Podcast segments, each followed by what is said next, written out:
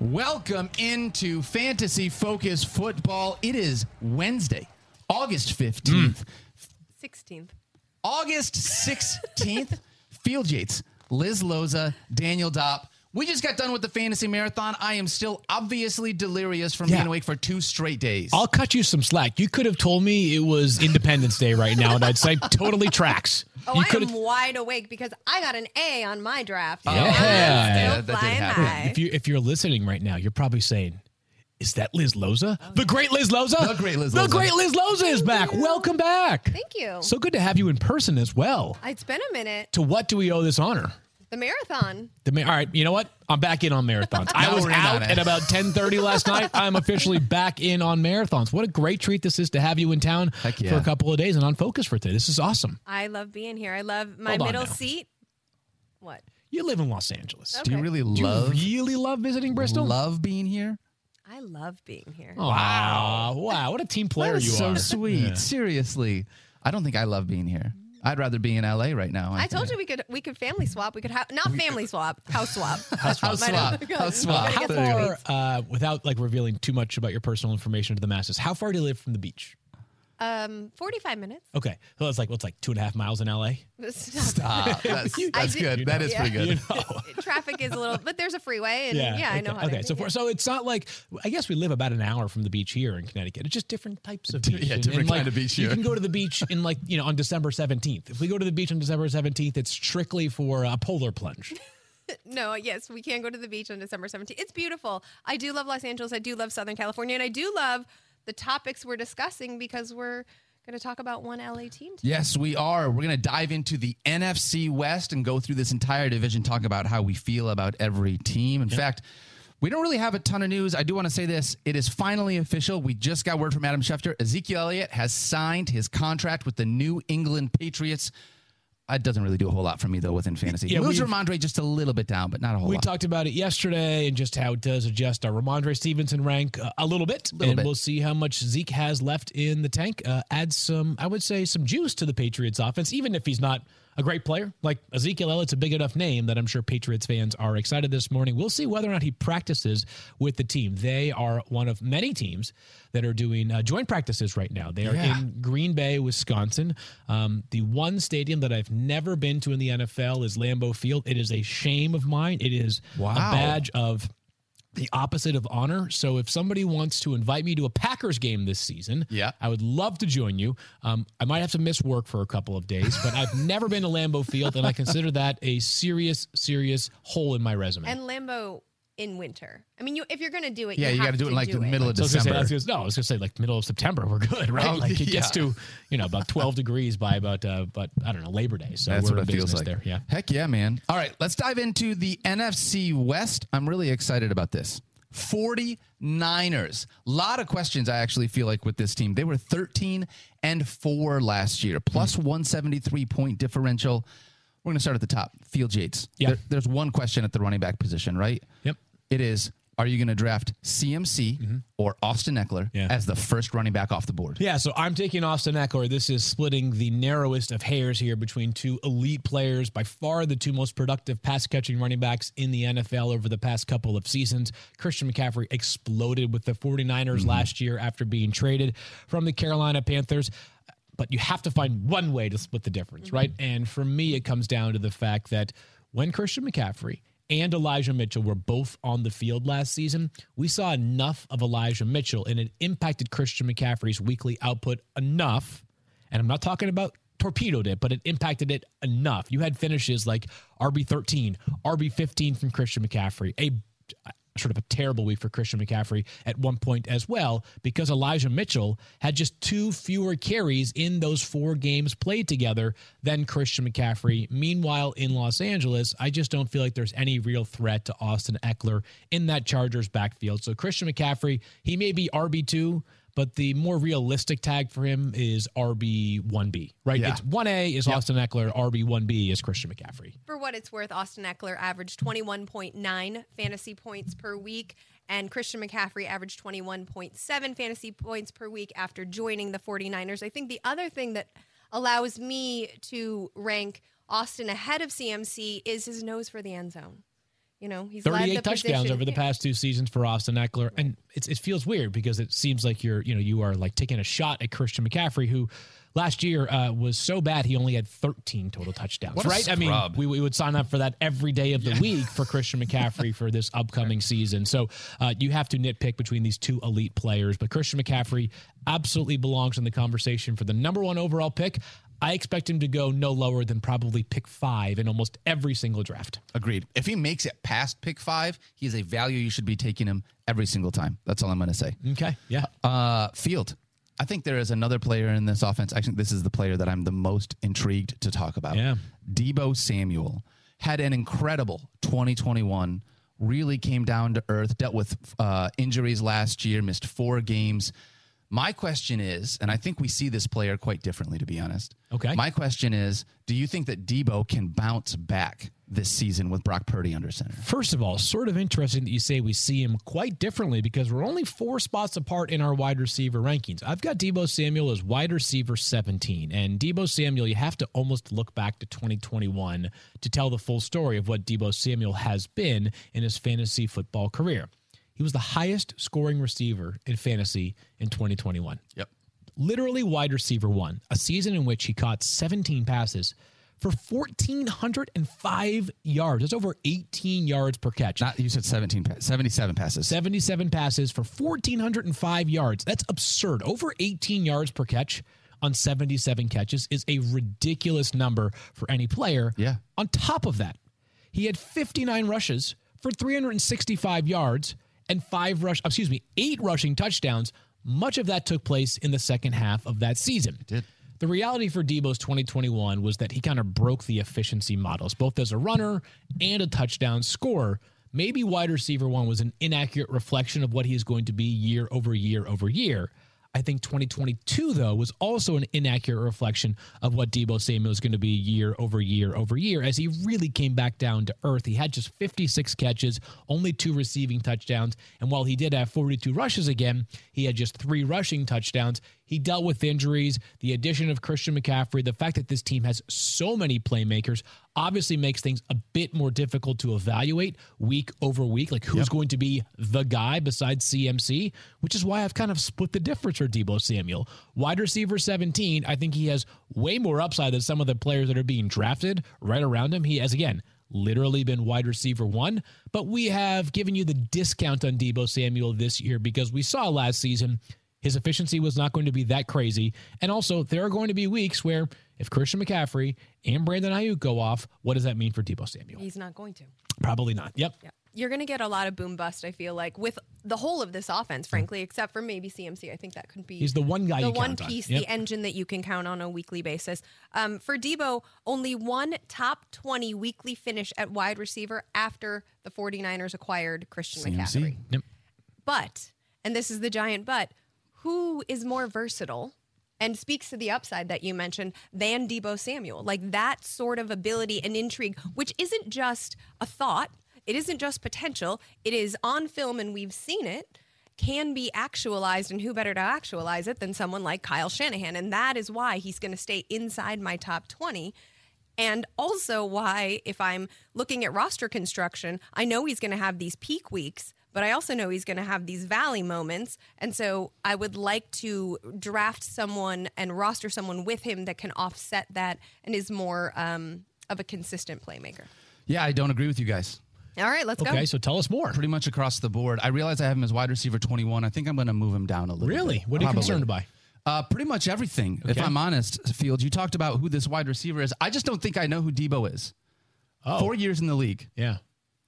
12.6 points per game, 11.5 points per game, 21.2 points per game, Yeah.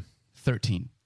He's had one season where he's averaged more than 13 points per game. We're drafting him as a wide receiver 15 right now. Yeah. Coming off the board in the fourth round. After CMC got there, his rushing value cratered. You talked about how with CMC, he might not get the same rushing value because Elijah Mitchell is there. That doesn't even include Deebo Samuel. Yeah. Once CMC got there, he only had 96 rushing yards and only two rushing touchdowns. Yeah. And he didn't go back to that 2021 rate of getting 10 or more targets a game.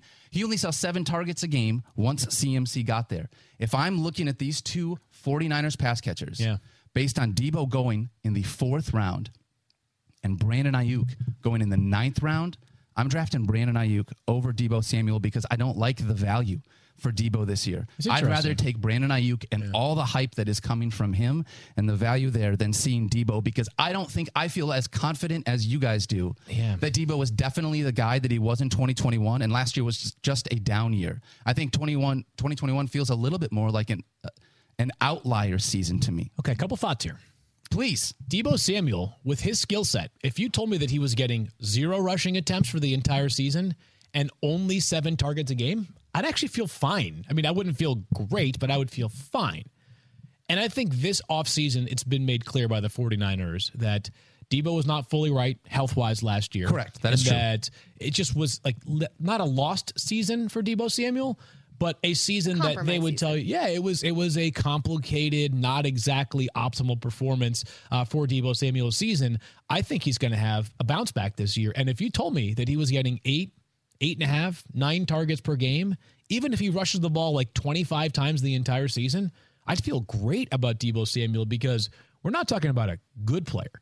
We're talking about an elite player with the ball in his hands. I think he might be who I was going to say the best, but he's in the conversation for the best run after catch player amongst all wide receivers in the NFL. which Like, is only highlighted in the offense that he's yeah, and it's the perfect offense for exactly that. So I actually kind of love it. Super disappointing. He's never been like he's had one season better than wide receiver 25 in fantasy. I hear you. game. I do hear you on that. I try to. I'm not saying you just totally ignore what happens in a player's rookie and sophomore season, but I do feel like it's pretty natural to see like an uptick, and we kind of saw what he can be in year Whoa. three, and no, then we year did four. not. No, we did not. I'm sorry. I'm, Yeah, I'm from year one though. to year two. No, you can come me we did not as you want. see what, should. what, what he can be in year three because he's not going to be what he was in year three because CMC is now on this team. So all the things we saw in year three not going to happen again this year. Okay, I kind of, you know what?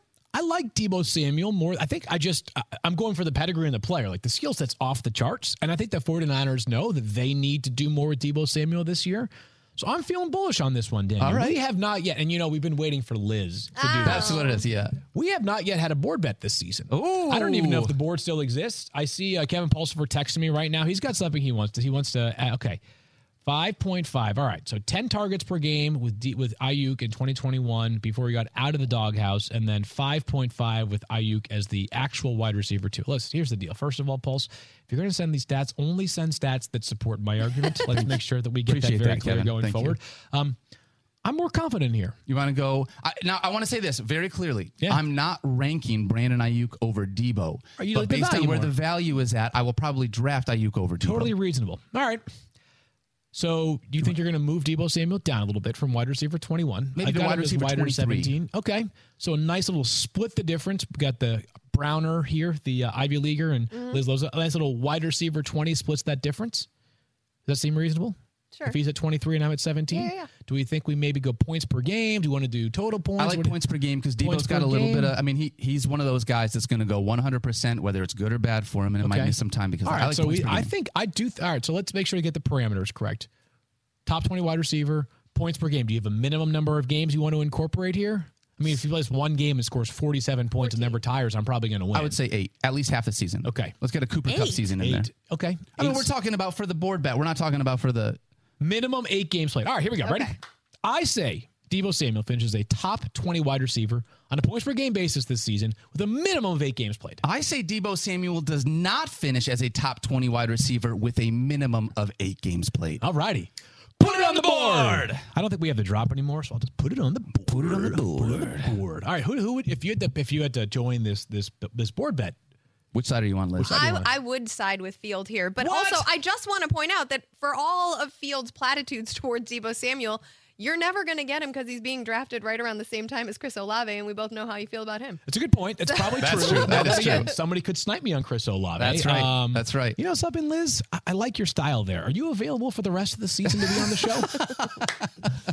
You've got life. Check my miles. Okay. Yeah. We'll t- okay. We'll we'll talk. We can potentially negotiate here. Here's my next question then. Okay. Okay. So, like, we love CMC in this offense. Field, we just talked about Deebo. Yep. Is there a way that we can and I like Brandon Aiyuk as well. Is there a way that this offense can still sustain sustain enough of a passing attack with Brock Purdy that George Kittle can also be a guy that is at the top end of his position? He's now a tight end 5 right now. Yeah, I, I think it's probably unrealistic that week over week you're returning value on these players based off where they are ranked. Christian yep. McCaffrey, we feel fine about, and we'll talk more about George Kittle in a second here. Uh, but these two receivers, like it is gonna, like you're going to have to definitely handle like a couple of curveball weeks from Deebo Samuel where it's like he only had six targets and caught four of them for 43 yards. What the heck? That's my potential wide receiver one. Aiyuk's going to have a couple of balloon games where he goes off because he's a really talented player. And then he's going to have some games where he has two catches because yep. that's what it's been for these past few years with a really crowded and awesome San Francisco 49ers passing game. And right, that's Liz? what, yeah, that's what we saw. I mean, for me, Brandon Aiyuk is intriguing, and he's not as cheap as he should be, frankly, because he's coming off of a career season where he finally uh, eclipsed a thousand yards. But he managed top thirty fantasy numbers um, four of the nine games down the stretch, two of which occurred while Deebo was out. Yeah. So that's what you're going to get here. You're going to get a lot of up and down. Yep. I understand your point, Daniel, of like, well, if we know we're not going to have consistency and we know we're going to have a lot of boom and bust weeks, why not lean into the value with Aiyuk and pass on it with Deebo? But I think you just don't have as high of a ceiling with Aiyuk, and that's baked into the ADP. That's fair. Yeah. Uh, that's fair with the boom weeks are going to happen for sure. Yeah. So, uh, by the way, I think this this conversation really applies just to the wide receivers because we'll talk about George Kittle here in a second and why it's a little bit different as a tight end. Um, but yeah, so like that that's just a decision that you have to make when you are drafting these wide receivers because Aiyuk's uh, end of season finish could be higher than like where we are consistently ranking him because he could have five amazing games that catapult him to like wide receiver 22 based off of where he is being ranked in the preseason, I don't think he'll be a consistently top 22 ranked mm-hmm. wide receiver unless something happens to Deebo Samuel. I think that's fair. I, They're complicated. I mean, you know, of course, Stephania, you know what Stephania is doing right now? Stephania is watching this show. That's She's watching. Screaming at the television. No, no, no, no, no. First of all, Stephania is probably on a boat somewhere. all right.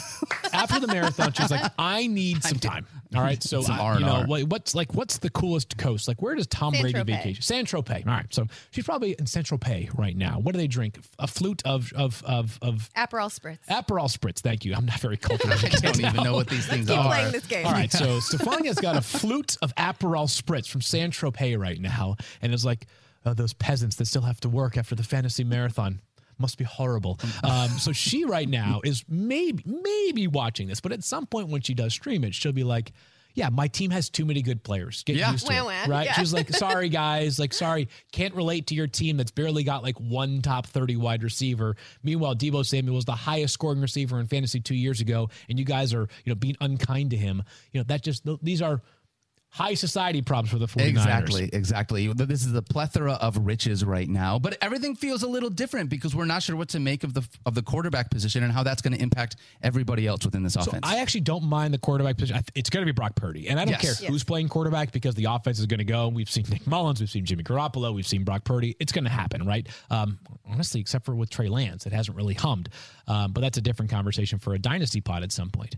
But I think this is specific to the two wide receivers. Like, I just think there's a bit more up and down nature because it's not just these two, by the way. They do have some other receivers that, like, you'll have a random Danny Gray, like 55 yard catch that you're like, oh, third round pick, yep. can really fly. He's a good player. Yeah, that is going to happen on occasion with the 49ers.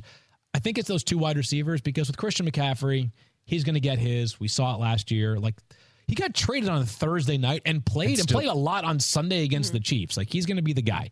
And then with George Kittle, this is what you sign up for with tight ends. Mm-hmm. And, and George Kittle is an elite player. I'd argue he's in the conversation along with Travis Kelce for the very best tight ends and all the NFL. But look at what you saw last year from George Kittle, who missed the first two games of the season. I'm going to read you his weekly finish amongst tight ends. You ready Buckle for this? up if you're not ready to get frustrated. 27, 33, 23. That's terrible, right? Those are all great. All right, things are better now. 11, first, fifth. Those are great, right? Yep. Especially that five and one. Uh, 27, 2, 25, 27, 14, 1, 1, 12, 2. So he finished with an absolute banger down the stretch. He had seven touchdowns in the last four games of last season. Yeah. So he has an up and down nature to him, but it's different than the wide receivers because it's not like you could make a case like you might have an option on your bench where you're like, all right, do I start Brandon Aiyuk or do I go with like the safety and security of like Jakobi Meyers, right? Mm with the with George Kittle, like you're playing him. If you've drafted him, Yeah. you are playing George Kittle. You just have to acknowledge that he might be the best player on your team in a week, and he also might get you 4.2 fantasy points. He a will week. he will absolutely have weeks that guys that will be like, oh man, I could have just drafted tight end twelve and gotten four point eight fantasy points. But what tight end twelve won't get you are those thirty three point weeks that he has. Or this, well, he had six top five weeks Yeah. last year, and he had six finishes of 20 or worse. So that's your disparity. boom or you know bust what I mean? there. Like It really you're gonna get six top five, you'll take those, and six at 20 or outside of the top 20. Yeah. Yep. You know what's interesting to me about George Kittle because I hear people be like, "Well, you know, he blocks a lot. Yeah. he, he blocks a lot." You know, what his route participation percentage was last year I don't. 90. That seems high. Num- 90? tight end two, 90 percent Yeah, route participation. Ton of route, yeah. Yeah. It's not just, oh, he blocks a lot. Gosh. But he is sweet at blocking. I'm not saying he's not great. at And- that's that's part of the issue. Yeah, he's in- so good at it in my- that you expect he's doing it more frequently than he actually is. I play in a points per pancake league with Mike Golic Jr., who's Yeah. the commissioner. Yeah. and it's like George Kittle rules in that league. yeah. It's so good. Honestly, uh, like I don't know what else to say about this. Like George Kittle's a top five tight end. He's gonna have he's a yo-yo player, but at the tight end position. Some up weeks, some down weeks. And this 49ers team really does have a plethora of riches. Every single week it could be a different guy that's getting involved. But I think obviously Stephania is in a good spot because this is a pretty good team. Gonna Yeah. be another good I mean, team here this year. Beyond that, you know, again, She's, yeah, Tropez, she's out there doing spot. things. Yeah. Yeah. private aviation. All of us last night were like, all right, like Adam Schefter was like, hey, is um, is anybody available to drive me to the hotel across the street? Do they have Ubers in this area? You know, Stephania was like, Monty will be here soon, picking me up on the helipad. Like Monty, she's like, yeah, my guy.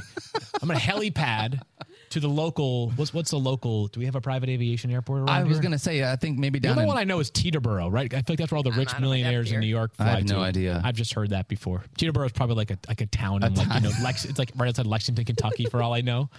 Okay, Yeah. it's confirmed in New Jersey. Yeah, all there right, you I go. wasn't There you go. Anyways, All right. Yeah. Uh, let's move ahead and talk about the Rams. You good with everything on the 49ers? I think that's really where it's at. Yeah, no, All I right, agree. let's talk Yeah. about the Rams. Don't draft their defense too early. They The were 49ers. that's fair, very fair. Um, Rams were terrible last year. Five and twelve, Yeah. minus seventy-seven point differential. Might have one of the worst defenses in the league. Mike Clay has made that very clear, and because they are going to have potentially one of the worst defenses in the league field, they might have to throw the ball a ton just to be able to stay in games. Yes. So my question is, it feels like Cooper Kupp has not been a part of the 1.01 conversation this year because everyone is in on Justin Jefferson or Ja'Marr Chase because Kupp's coming back from a little bit of a hamstrings uh, situation. Yeah, I Does he belong in that 1.01 conversation? not only does he belong in it, you are now getting a massive, massive deal on Cooper Kupp. We've done two mock drafts together recently. He Yep. went ninth and then seventh in back to back mock drafts. And I legitimately think that he's got a very plausible case to be in the highest drafted player in all of fantasy this season. Yes, he's older than Justin Jefferson. I get that. Yes, he is currently hurt, but it sounds like by all accounts he'll be ready. As a matter of fact, Sean McVay said uh, yesterday that he should be available, or could be available, I should say, by next Monday, the 21st. Um, so how about this? Cooper Kupp last season, wide receiver one in fantasy points per game. That Yes, seems pretty good, right? That- that was pretty good. That also includes a game in which he got hurt, and I think had what was it? Let me I'm just gonna check the game log here, just so I don't screw this up.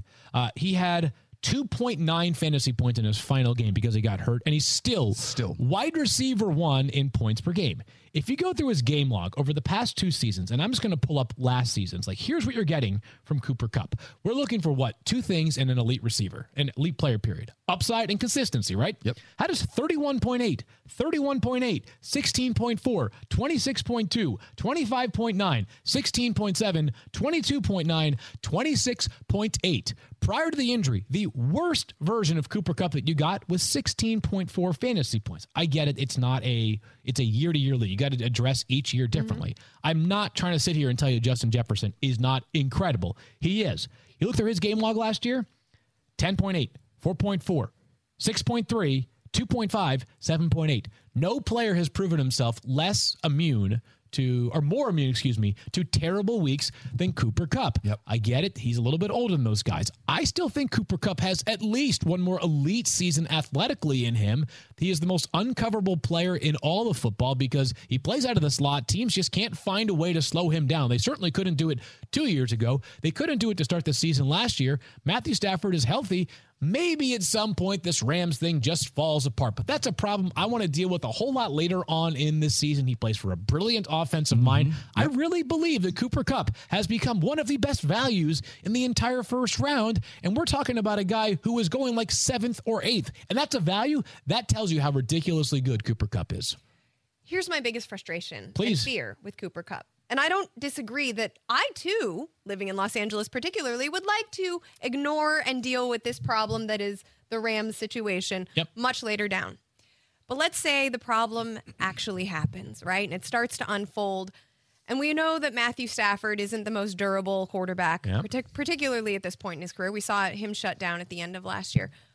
Why wouldn't the Rams noting that Cooper Kupp probably has another year ahead of him and he's mm-hmm. 30 now, mm-hmm. and Matt Stafford is certainly breaking down, do what they did last year and shut the whole thing down and look towards picks. And I know that you can't think about that, and I know you can't galaxy brain your way out of a good value, and I'm not denying that he's not a good value. He's going to see 11 targets a game. Yeah. Right? I'll take that. And maybe I deal with that issue when I need to deal with that issue, but it is also why I did move Tyreek Hill ahead of Cooper Kupp in my rankings. I'm not saying I'm not taking him like you did at nine in that mock Yep. that we talked that y'all talked about last week.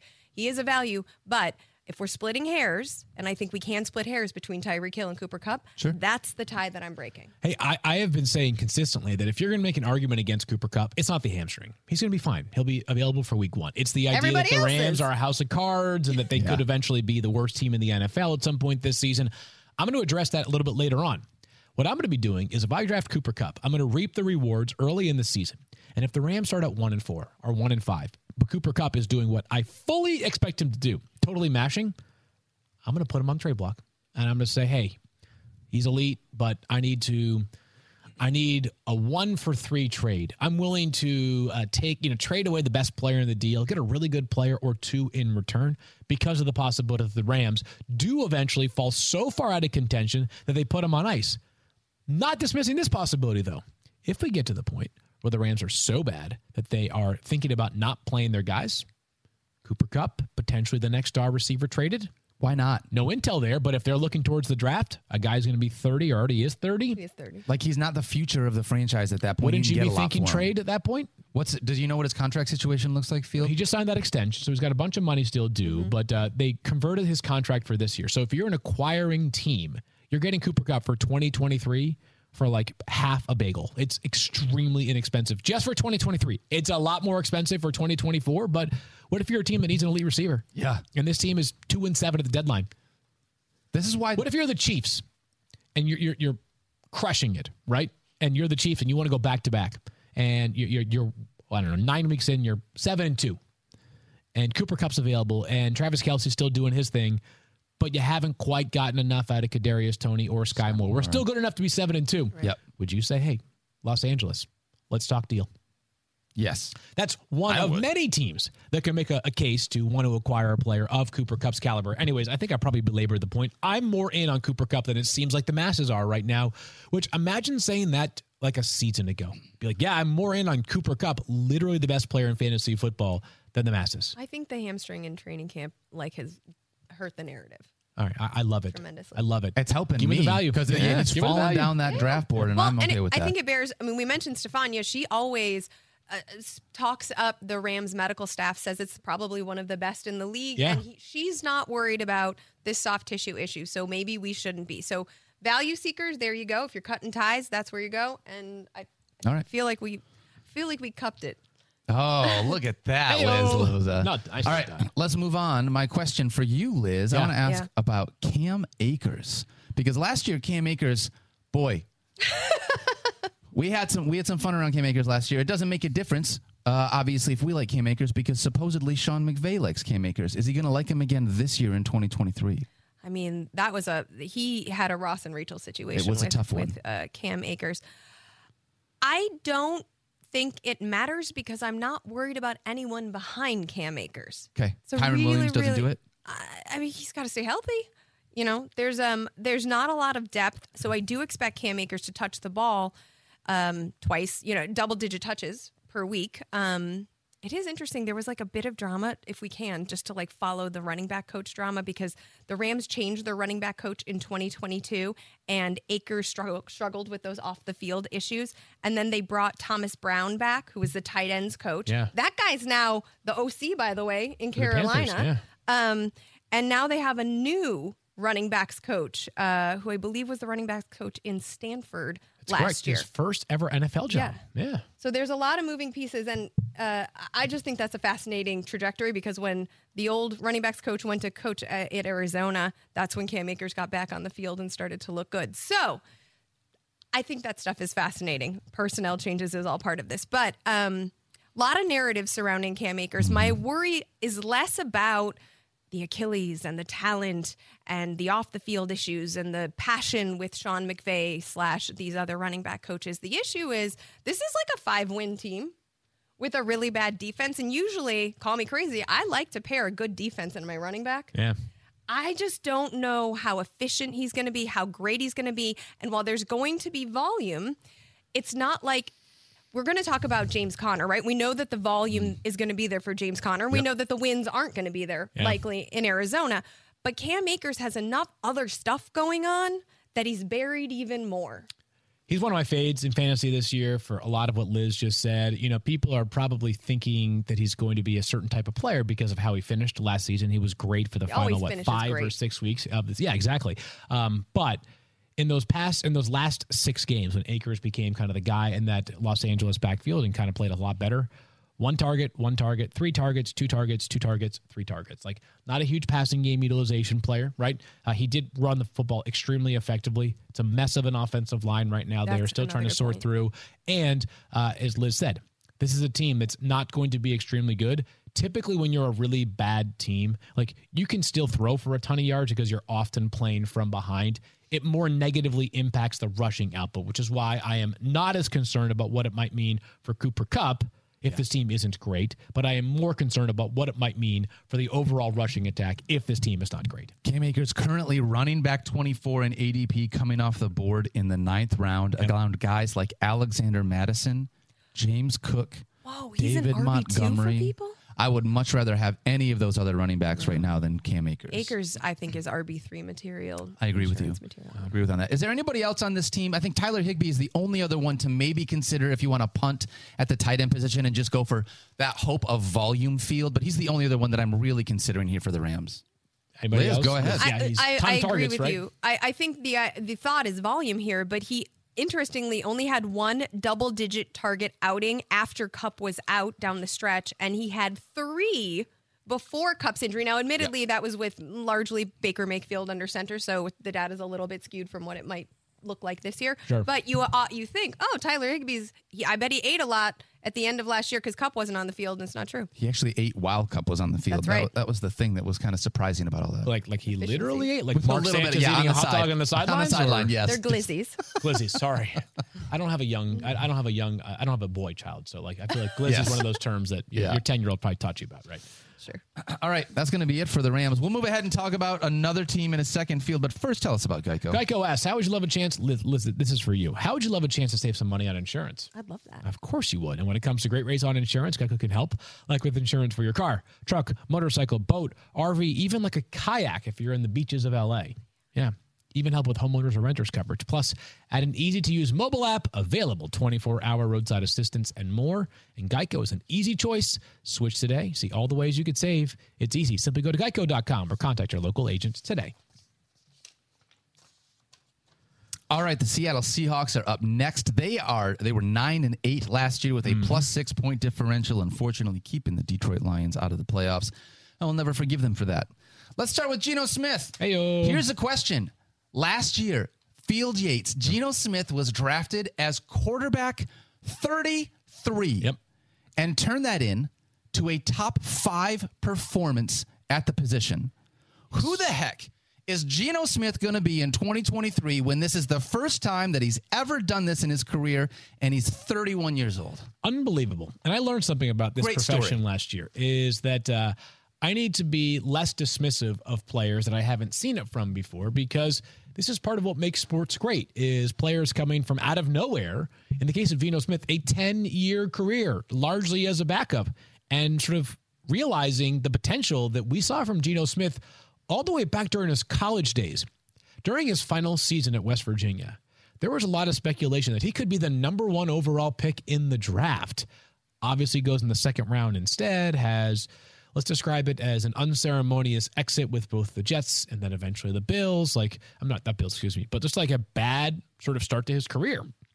Ends up realizing this form last season. One of the great stories. He was the comeback player of the year and uh, deserved that contract he got this offseason. Heck yeah, he did. If he makes all, uh, if he makes all the money, and I think it's 105 million bucks over three seasons for Sounds our good. friend Geno Smith. I mean, my is he going to do it again this year? Uh, He's not going to be a top five quarterback, right? So I think when I'm looking at total Geno, points, yep. yeah, like I, I'm looking at a guy that I see more as like a quarterback 12, quarterback 13, quarterback 14 for me. Oh, Liz, But that's you're- it. No, no, no. We're all fine. skeptical, right? We're all Yes. skeptical because there's been one theoretically outlier year. But also, when I dug into the stats, what was the thing that Geno was able to do? The deep ball was gorgeous last year, right? He uh, led the led the league, I believe, in completion percentage He with seventy percent. Eleven percent off target percentage was thirty percent lower than the NFL average.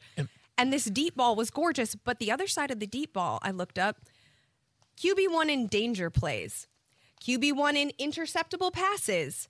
What's a, Uh, what's a danger? Yeah, I wanna know play? what a don't- danger know A play is. danger play is a like a, a high degree of difficulty play where there is not a lot of separation near the receivers. Okay, Okay. got it. Got it. Got it. Got it. Um, but when you think about that, I think it's that underlying.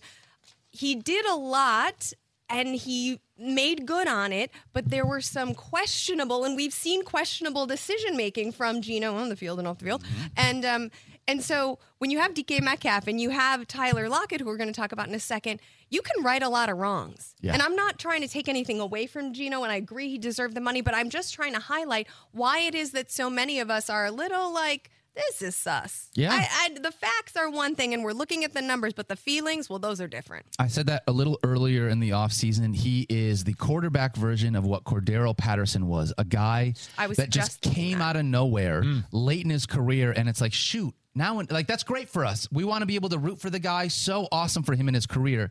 In fantasy, though, it's like, am I going to trust it? It took so long for it to happen in the first place. But now, with Geno at least, it feels like with this offense, with all the weapons that he has, including the addition of JSN and both of the running backs, they're like, this offense should be able to run it back again this year.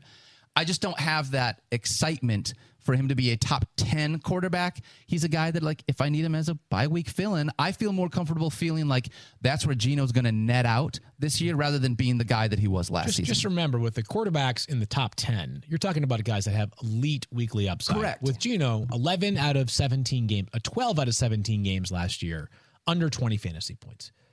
Now, he didn't have like a bunch of five point So he was super points. consistent then. He was consistent, but he had just one game with more than 25 fantasy points, right? So you're sort of, you kind of got what you were expecting from a quarterback that doesn't have. I take that back because you got way You got more way than more you were were expecting, but Um, yes, yeah. But if you are drafting a quarterback in the range of where Geno Smith is both ranked and going on average draft position, Yeah. And he has a comparable season to last year statistically, that's what you're reasonably expecting. Yep. It's Kirk Cousins, it's Geno Smith, it's Dak Prescott last year, maybe Dak Prescott again this year. It's what Aaron Rodgers was unfortunately last year, where it's like not a ton of boom weeks, but enough sort of like solid, steady, dependable play that with good roster construction elsewhere, Yeah. you can win your league. He is a fine 10 team starting quarterback, 10 team league starting quarterback. Um, if if for some reason your league mates like double up at quarterback, like I can walk away from a 10 team draft and feel okay if Geno Smith is my starting quarterback, despite the fact that I have him as quarterback 15 on my board. Yeah, there's a lot of really good quarterbacks this year. Like, Yeah. that's the thing. It would not be my preference, but I love that you mentioned Kirk Cousins though, because I would just feel more comfortable with Kirk Cousins because he does the same thing every year Yeah. after year. And we've seen it more than just one time. All right, but Geno Smith does have a ton of pass catchers that is really they might have the best three pass catchers in the league right now and DK Metcalf, Tyler Lockett, and Jaxon Smith-Njigba. We got to see what JSN is going to be on the field.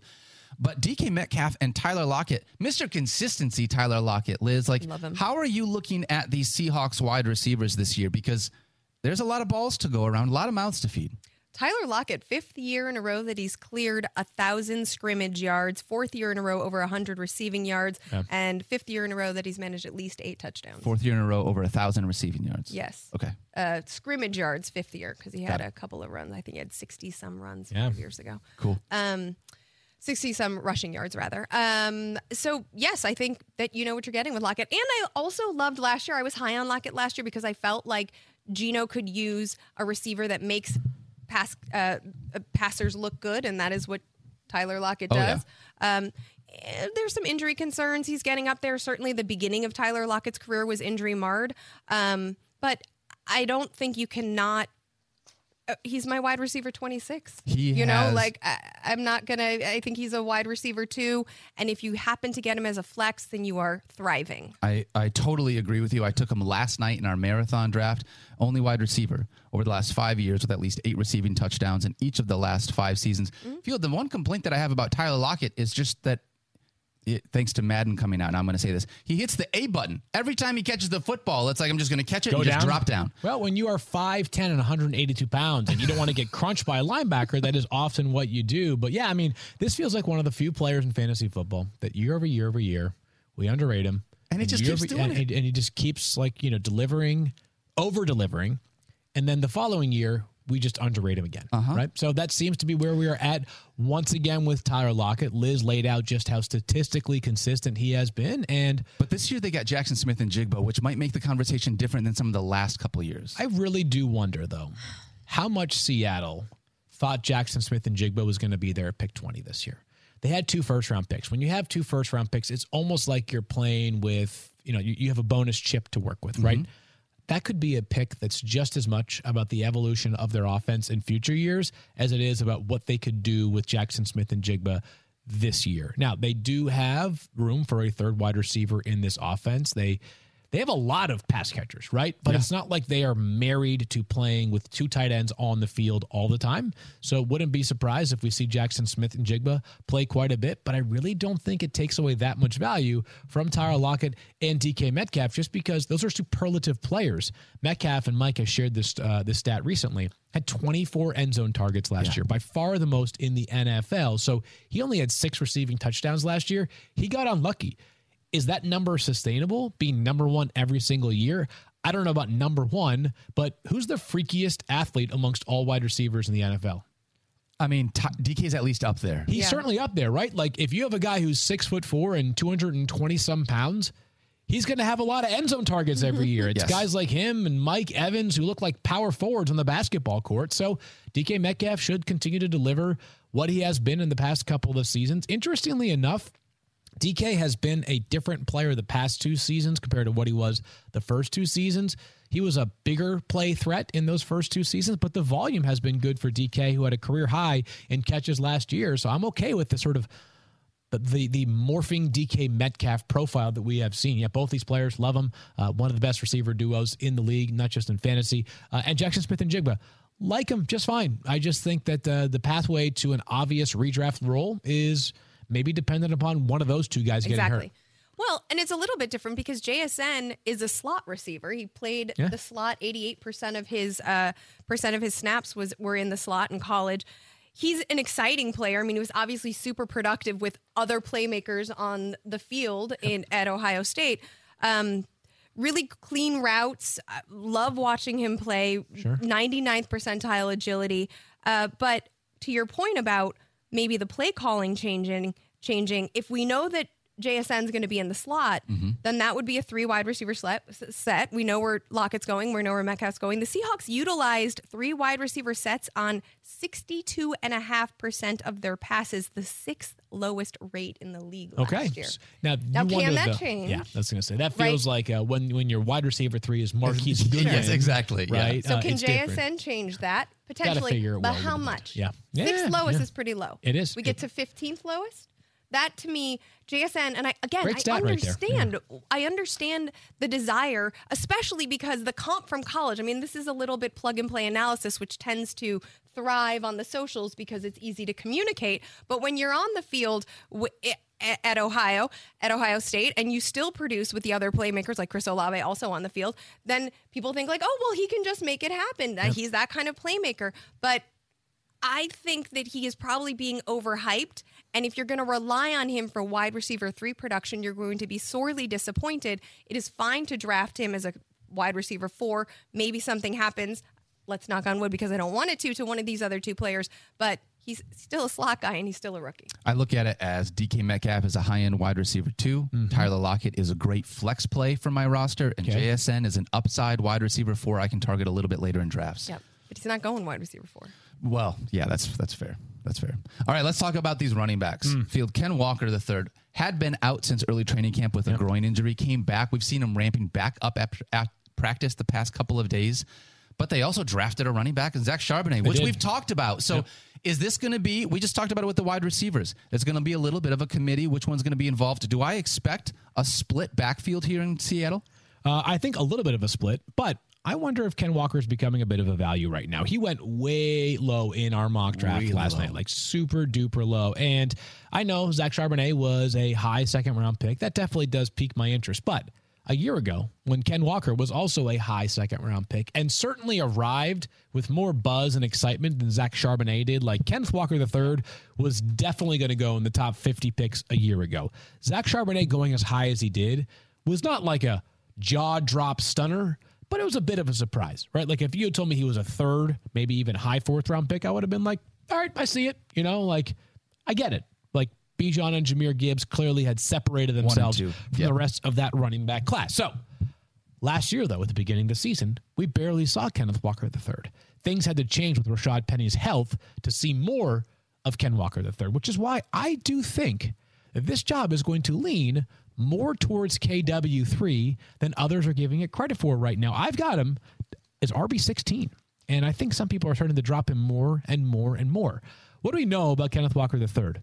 He's awesome, right? He is a capable, even if not frequently utilized, pass catcher. Mm-hmm. As a runner, I know that there are some stats that suggest that he is too often a home run guy or a guy that gets you three yards and a cloud of dust. Not a lot of in between. But look at the rushing production down the stretch last season. The final three games, over 20 carries, over 100 rushing yards. He had what, one, two, three, four, five total games last season with at least 100 rushing yards. Like, just a baller player to the point that I think he's maybe being undervalued now in drafts.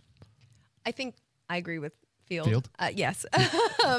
Back tomorrow. dazzling, Liz Loza. dazzling player. I love that you mentioned the skill set. We don't talk about that four three speed. Yes, uh, 17 breakaway runs, which are runs over 15 yards. So I like that you're making the point about how he can maybe be a little bit all or nothing. Yeah. Um, this is still a player, and I, I know it's a little narrative street, but this is a player who transferred from Wake Forest, who was always counted out. First touch as a Michigan State Spartan. Rips off a 75 yard touchdown run. Yep. He is a player who cannot be counted out. And now I understand the psychology of saying, well, Zach Charbonnet is six foot tall and he's what, 214 Can't teach pounds. that. Yep. So he's a little bit bigger. He can probably withstand the uh, the goal line, the brutality of the goal line a little bit better than than Kenneth Walker can. Okay. He also entered the season with a shoulder issue, Yeah. and I know we're upset about the groin. I, You did. I, do we ever see? Also, who's who's the coach here? Pete Carroll. Do we ever see Pete Carroll think an injury is an issue? I don't know if he. I mean, he might think it, but he doesn't say it. Yeah. And so I do think that Zach Charbonnet is really great depth and a great thought, but then the games have to happen. Yeah. And Kenneth Walker is going to be the gamer until he's not. You know what I just thought of too is um, is it possible that maybe a little bit of what we're getting in Seattle could be like what we saw in Green Bay when the Packers drafted AJ Dillon? A little bit of a discount on Aaron Jones, but hmm. despite the fact that they drafted AJ Dillon pretty high in the second, uh, not high, but still second round pick, right? Second round pick, and Aaron Jones is still the guy. Yeah. Right. Still the guy for fantasy purposes who are ranking as like RB12 right now, and still the guy, like the guy that catches the most passes, the guy that scores the most touchdowns. So I wonder if maybe we have a bit of that dynamic going on in Seattle. I'm more in on Kenneth Walker III than I think others are. Fields, you got him as running back 17, you said? Uh, 16. 16. Yeah. Right now, coming off the board as running back 22 in the eighth round. And for what it's worth, It's dropping a lot. Zach Charbonnet, running back 41 in the 15th. So he's actually pretty late, too. I don't know if that's because of the injury, if he, he slid back a little bit. But Probably in part because of that. when we talk about a split backfield, that doesn't really feel like a split backfield if you've got that second running back as an RB 41. Yeah. If anything happened to Ken Walker, Zach Charbonnet would immediately jump up to be a top 20 running back on a weekly basis. And conversely, though, if something happens to Zach Charbonnet with that shoulder injury Ken Walker- potentially lingering exactly. into the season, Yep. or if they had just not taken him, would Kenneth Walker III be like RB eight or nine in our rankings? What if the Seahawks are just like more committed to Ken Walker III We're than we down. realize? Yeah. Maybe he ends up being a great value at RB sixteen. And to your point earlier about him maybe uh, not being varied enough in his in his rushing style, we just talked up these three wide receivers. Can you imagine the efficiency that he can find? He can rip off 17 breakaway runs because he's got field stretchers that allow him to find holes in speed and space. I just think he's too damn good for him to all of a sudden become like a 12 carry and two target per game player. not gonna be a Is Kenneth. Walker the third, right? Like, Yeah. Yeah. I still think he's an awesome bet for between 15 and 18 carries, and hopefully he gets serviceable enough receiving targets that you're like, yeah, pretty darn strong RB2. Yeah, I like that call, Field. All right, we're gonna move ahead. Talk about the Cardinals. Last team here, they were four and thirteen last year, minus one hundred nine point differential. That's really bad. Uh, I think the the main question I want to start with Could be worse this year. It's it's, it's not going to be great. Question is James Conner. Yeah. We've talked about James Conner. We've talked about how he is one of the most unsexy but productive running backs in the NFL. And I think when you're looking at Conner this year, there's one of two narratives with the way that you're looking at Conner. Either you don't want to draft him because he's going to be on a really bad team with questionable quarterback play, or you want to draft him because he's going to be on a really bad team with questionable quarterback hmm. play. I see what and so he's going to be Yeah. just involved that much more because there's not anyone else here. When I look at that narrative field, it's one of those two ways. It's either you are believing that they're just going to lean on this guy with volume because of everything else that they don't have in that offense, or you just want to fade the Cardinals. So, how are you looking at James Conner with this? I keep saying he is the least exciting RB2 in all of fantasy football. I've got him higher than most people in my rankings. I've got him as RB15, which is several spots of where the rest of our rankers are. Uh, Dopp, you're at RB21, are you, Daniel? So six spots difference between the two of us. I'm Um, at 17. 17. So I I said this before about James Conner, but it's worth repeating. It's what do you want out of a player in fantasy can influence where you have him ranked and also where you draft him. Yeah. If you take Jonathan Taylor in your draft early and you want somebody who's like safe and secure later to pair with Jonathan Taylor, James Conner, pretty good outcome. Yep. Right? If you take Nick Chubb early in the draft, you have the opportunity to go for a higher variance player. Maybe you're like, you know what? I'm optimistic on Kenneth Walker the third, like field this, or I think that Alexander Mattison is going to be a really good player in that That's what I was Vikings offense, right? So Yep. it's about roster construction. But if you look at the Cardinals depth chart, it is perhaps the weakest in the entire NFL beyond James Conner. The passing game, I'm not exactly sure uh, who it's going to run through, but it's going to heavily involve James Conner. I suppose Hollywood Brown is the most likely uh, 1A or you know alpha in that receiving game. Um, so I just think that volume should be significant for James Conner. I don't need him to score a ton of touchdowns for him to still deliver RB2 value. Like it's not going to be fun at all. It's just going to be solid and often pretty dependable. Yes, he misses time every single year, but if it's a couple games missed for James Conner, I'll live with that He's with my RB2. back. Yeah. Yeah. Yep. I have a couple of stats that might help bring the sexy back. Ooh, Oh, Okay. All Neat. Yeah. When we looked at, we're expecting Colt McCoy to likely be the We are, quarterback yeah, here, to start the right? season. At Yep. least start the season. So Or Clayton there's- Tune, actually. Haven't dismissed that possibility. or your boy David Blough. Hey. Yeah. There's a little bit of a, backup A little, quarterback yeah, competition.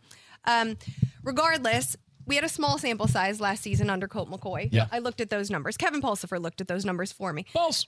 15 and a half carries per game with McCoy, 20.3 touches per game with McCoy. That number, because we talked about the volume increase, Yep. higher than 13.4 carries per game with Kyler, 16.4 touches per game. So under Colt McCoy, James Conner averaged four more touches per game like during that, span. Now, you would think, we talked earlier, right? Like, oh gosh, it's going to be an inefficient offense. They're going to be losing lots of volume, but they're losing.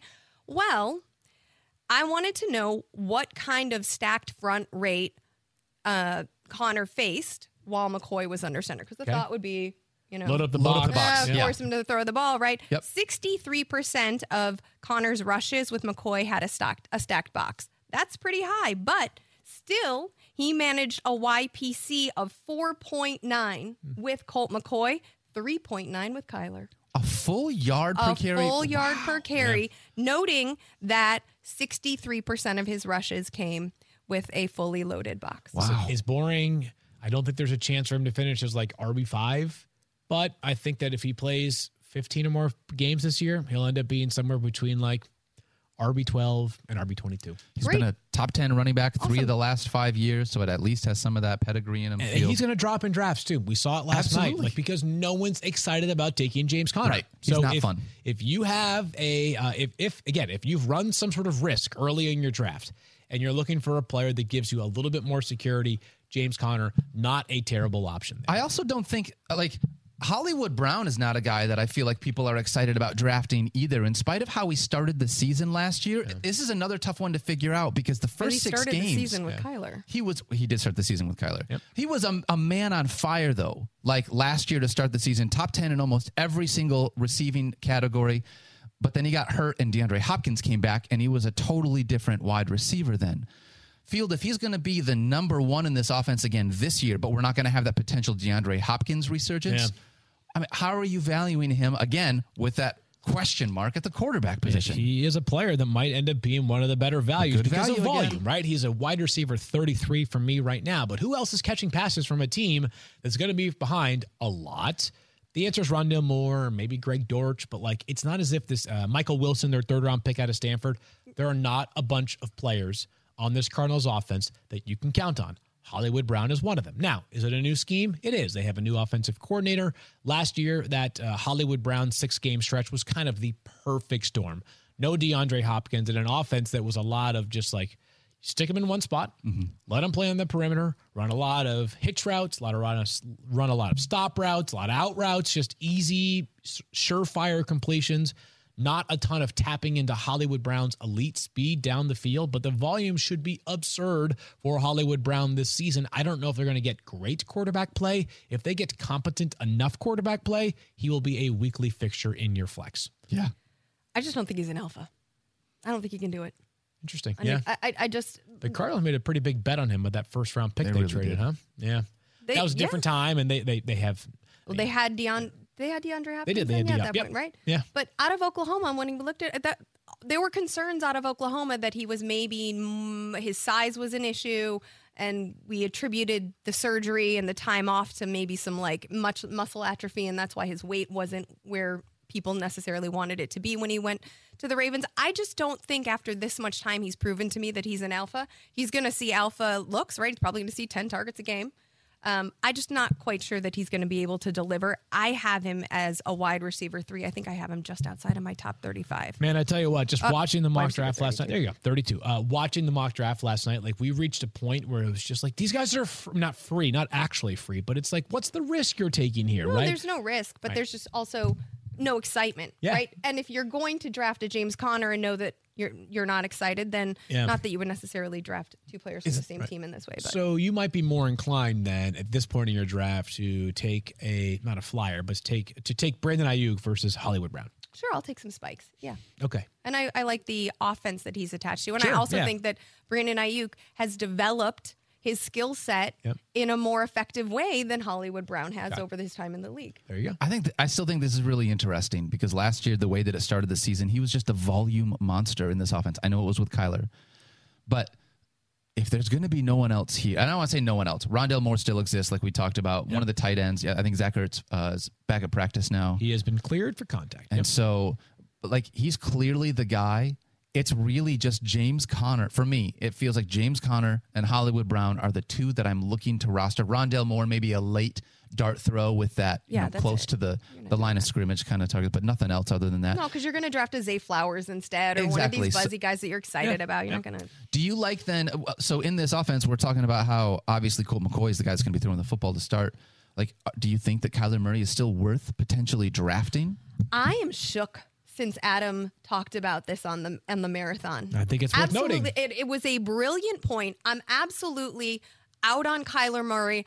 He has convinced me. He Adam Schefter has incepted me that Kyler Murray is not going to play, and the Cardinals are going to look towards two first round picks. Okay, so for those that missed it, to, to highlight what, what Liz is referring Totally to, shook.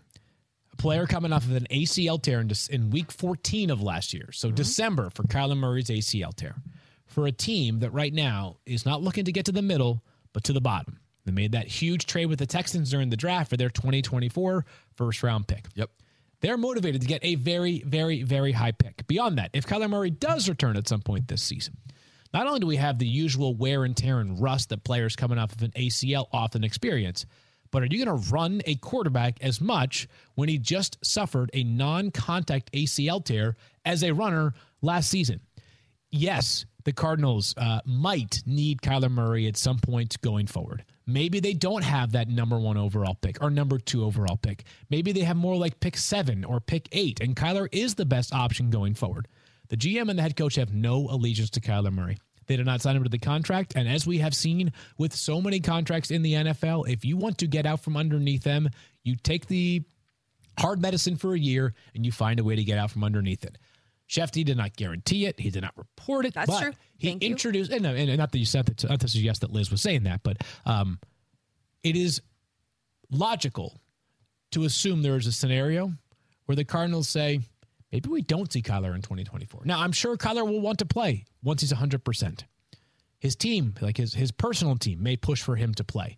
But if you're the Cardinals, you are responsible for doing the best thing for the organization's long term viability. And that might be to let Clayton Tune ride this thing out for the rest of 2023. That seems so weird, Field. And like I, I know this was this was that Stephania conversation as well, right? But like I- definitely feel like I I slide more to the Stephania side of that conversation where it's like you have not seen a guy play the quarterback position in a year and a half. You're going to draft a quarterback with one of those early picks, Yeah. unless you're deciding that like Kyler's going to be your guy, which I can't imagine you're doing if you're going to shut him down. So where what's your trade value when you are trying to trade a quarterback, a a top tier quarterback Is that no though? one has seen?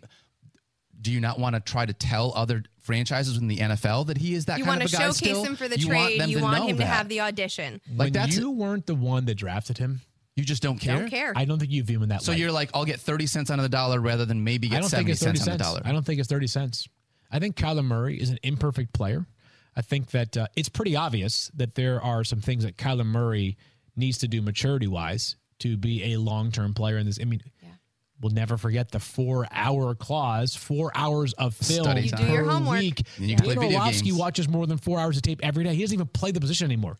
He works in TV. You right? really did have a screen time clause built into it. It's just like your our children. Yes. So, Yeah. anyways, my point is just that like this is not like Kyler is a little bit of a hot button player in the NFL. If you're a team that really needs a quarterback and you're not in that range to draft a quarterback next year at the very top, how many great options become available in free agency? You can probably talk yourself into a player like Kyler Murray. The freaking Commanders traded for Carson Wentz last year. When the options are extremely limited, NFL teams are going to explore every avenue available to them. You are not going to be getting a robust package of picks for Kyler Murray if he does not play next year. But I'm not so sure that that package goes anywhere close to up if he does play. What if he comes back, looks like crap coming off of an ACL tear on a terrible team, Or hurts himself or again. gets hurt again? I think teams are going to be saying to themselves, "Eh, that's their problem, right?" So, I'm and just- maybe a team, if they're in the doghouse enough that they need to make this move, are thinking, okay, we'll have a full off season. We'll get Tom House in here, somebody to work him they'll- to get. They'll work him up in house, totally. and and we'll see what we've got. We know the seen, pedigree's yeah, I mean, we've seen teams do like the Colts pulled the plug in their season last year to try to get a higher draft pick. Like Yeah. this happens. Hundo. I was thinking about the Colts, and look at them now. And by the way, so I don't like Kyler's imperfect. He's got a ton of talent. I am not dismissing that, right? He's an incredible, incredibly electric athlete and had some brilliant moments. I mean, the Cardinals were what the last team to lose just like two or three seasons ago. But that being said, like this is this just feel like does it feel like Kyler is still like unequivocally the guy that the franchise revolves around in Arizona? no. Vibes. It does not, right? It feels like this team is more focused on the players that aren't there yet, but will be in the future when acquired via the draft. For the record, I'm the only one that's actually out on Kyler Murray. I'm the only one that doesn't have him ranked. Everyone else has him inside And the you might 25. be correct. Yeah, you might be correct. Yeah, the reason why you have him ranked, though, is that if he does play, right, you start to get to a point where all of a sudden you're like, all right, like, you know, does he need to be ranked higher than like Jimmy Garoppolo or, you know, like guys that have like minimal upside week to week? Right. You're gonna be you're gonna be burning your IR spot for the first how many weeks of the season, not knowing whether or not he's going to come back Yep. on a quarterback when there's a lot of other guys within the running back and wide receiver position those first couple weeks that you may draft that maybe you know like I just I would rather have that flexibility for my IR position with someone not Kyler Murray, given how good the top half of the quarterbacks are in the league. You're gonna need All right. that for Josh Jacobs. Let's talk about real quickly. We're going to go back and look at this division. 49ers, Field Yates, win total 10 and a half Over. wins. Over on the wins. What about you, Liz Over. Loza? Uh, all right. Does this team make the playoffs? Yes. All right. Obviously. Do they win the division? Yes. Yes. Yes, as well. All right. Winning the division over. I'm taking the over as well. Rams, 5 and 12, win total six and a half. Uh, I will go with over seven. Under. I'm going to go with under as well Okay. and not making the playoffs. Correct. Under and not making playoffs. Yep. All right. Seattle Seahawks, win projection is nine Field Yates. What are you taking? Just over. Over. What about you, Liz It's a really good one. I'll go just over. Sure. I'm gonna go under on this one. Wild card team as well. Oh, you got like it as a wild card. Wild card. Yep. Sure. Liz Loza? NFC, yeah. All right, and then the Cardinals. Win projection is four and a half. Um, I will take under. I'll take over. That's a really low number though. Four and a half I is think really five low. wins is. I, I, I feel Four wins. With five I'm gonna wins. take. I'm gonna stick with field. I'm gonna go with four wins as well, Okay. and um, surprised not making the playoffs. No. Yeah.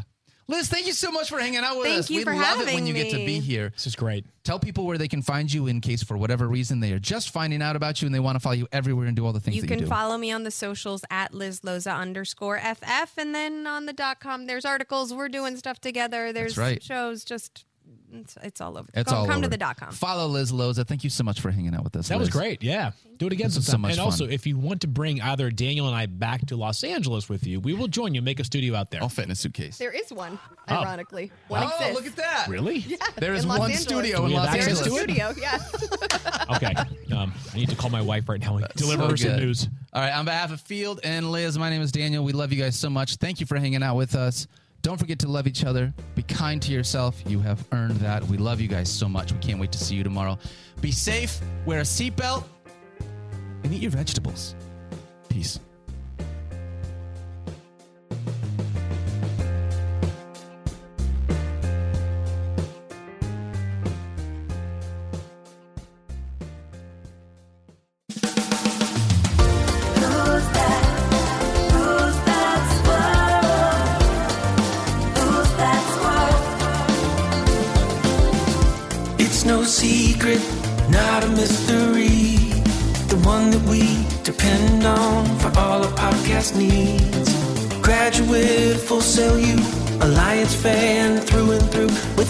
With beard, I'm telling you, he's Daniel Dopp. Who's that? Who's that squirrel? Who's that squirrel? He's Daniel Dopp. Who's that? Who's that squirrel? He's Daniel Duck. ESPN Tournament Challenge is here. And guess what? I'm doing my bracket right now. Making picks, predicting upsets, winning my bracket group, and leaving my old life as a part time voice actor behind. Hey, you never know. And if I can do it while recording this awesome commercial, you can too. Anyone can bracket. Download the ESPN Tournament Challenge app to play the number one bracket game. Presented by Capital One.